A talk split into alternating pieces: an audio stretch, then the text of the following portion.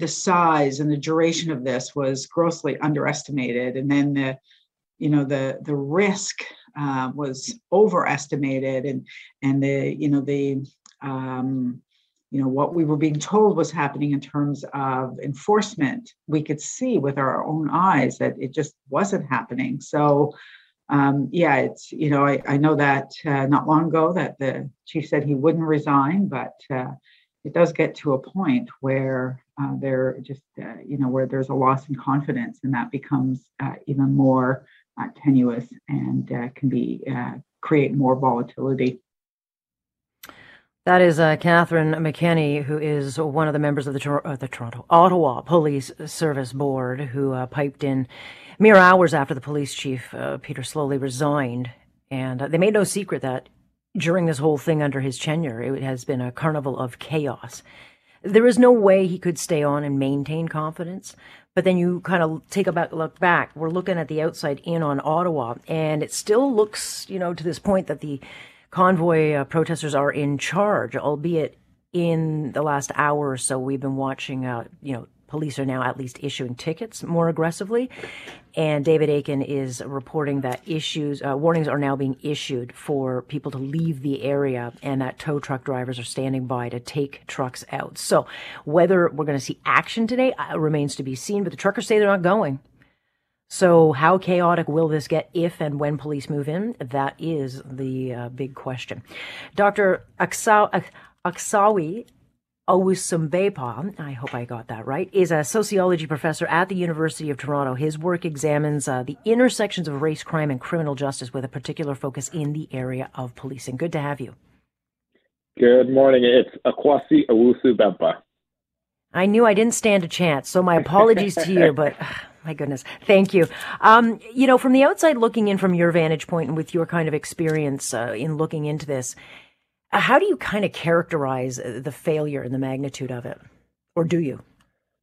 Uh, well, I think uh, most certainly there have been uh, a number of different failures here. I think failure to communicate with the public, failure to act appropriately, um, failure to coordinate operations perhaps between different levels of government. Um, so I think there have been a number of failures, uh, undoubtedly. Uh, I'm not sure that um, former Chief Sloly's somewhat uh, slow and now clearly very slow response to the protests was uh, unwarranted at the outset.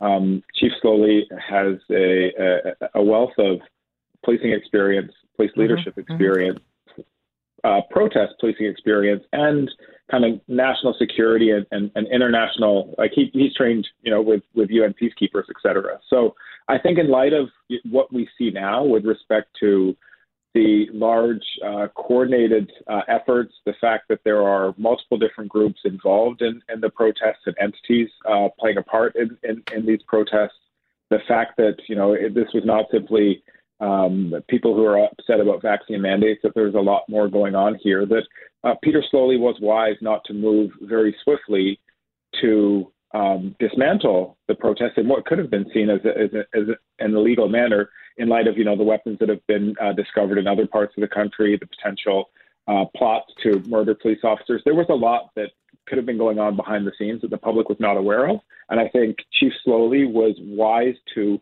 want to take a slow and measured approach to dealing with the protests.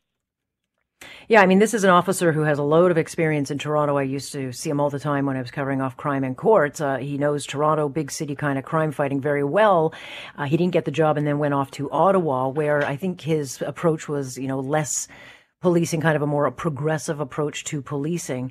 Um, do you get the sense then, because uh, I'm of the mind that many heads should roll. I find it confounding in this day and age that given all the warnings of these truckers and the dedication to the cause, that no one would come up with a bigger picture of what's the worst case scenario because they clearly treated this as a traffic issue and their jobs seem to have become parking trucks when what they should have been thinking and the intelligence should have been telling them is if we park the trucks, they're not leaving. We can't let them park the trucks. As we saw in Toronto, they didn't let happen.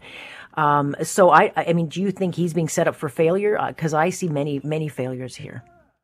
Yeah, absolutely. Like I, think in, in, in many ways he's ultimately become a, a fall guy, and you know, as was kind of noted uh, by the comments uh, just before we got on here, um, he'd lost mm-hmm. the confidence of the public. There's no doubt about that. And you need confidence and trust of the public in order to be able to police effectively. And so, you know, his days may have been numbered, irrespective of you know what had actually taken place here. But but absolutely, uh, you know, when um, Capitol Hill was stormed in the United States. Many people said that you know something like this could never happen here in Canada. Others were saying we need to take note that something very similar could take place here in Canada. And I think in many ways, this and the events that uh, have unfolded across the country are our version of, of what had happened in the United States. And I, I do think that again, Sloly's measured response here was to avoid any kind of violence and carnage that may have resulted from um, taking too harsh an action, pardon me, initially. I, I think that uh, Toronto got to learn from what had happened in Ottawa in terms of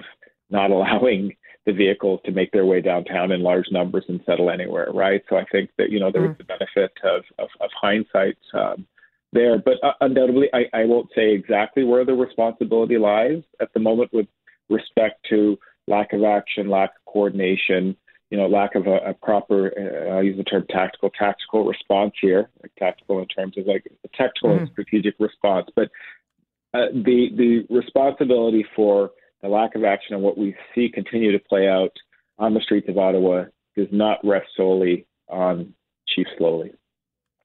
Yeah, and I suspect there'll be an awful lot of, um, as we saw in the G20, there'll be a lot of reports and kind of uh, investigations into to what went wrong because ultimately Ottawa's failure becomes a, a, failure for the whole country as we sit back and watch and start to question whether or not we have real vulnerabilities in our intelligence and security and if police uh, don't have the tools on the books and so I don't know how they get out of this. I don't know what the end point looks like. This we've been seeing a bit more kind of uh, you know ticketing going on at this point. But um, how how difficult? How long do you see it of them having to try to take this thing down? Do you see it being a couple of weeks where they try to kind of piece off trucks and get them out, move them on? Because uh, there's no question more protesters will show up in Ottawa this weekend, and and they're clearly getting gas still, and they're getting supplies. Yeah, absolutely, and and I, I don't think we we should be looking at this simply in the context of what's happening in Ottawa at the moment. So I, am going to kind of avoid answering your question. Right. I, I don't know when they'll clear the streets of Ottawa, but what I do know is that you know, part of the reason that we're in the situation that we are now, or one of the other failures, I think another responsibility that we need to pay close attention to is the fact that we had, of course, you know, political leaders from various parties, but certainly conservatives, um, showing strong support for these protests and, and, the, and, and the convoy off the bat, right?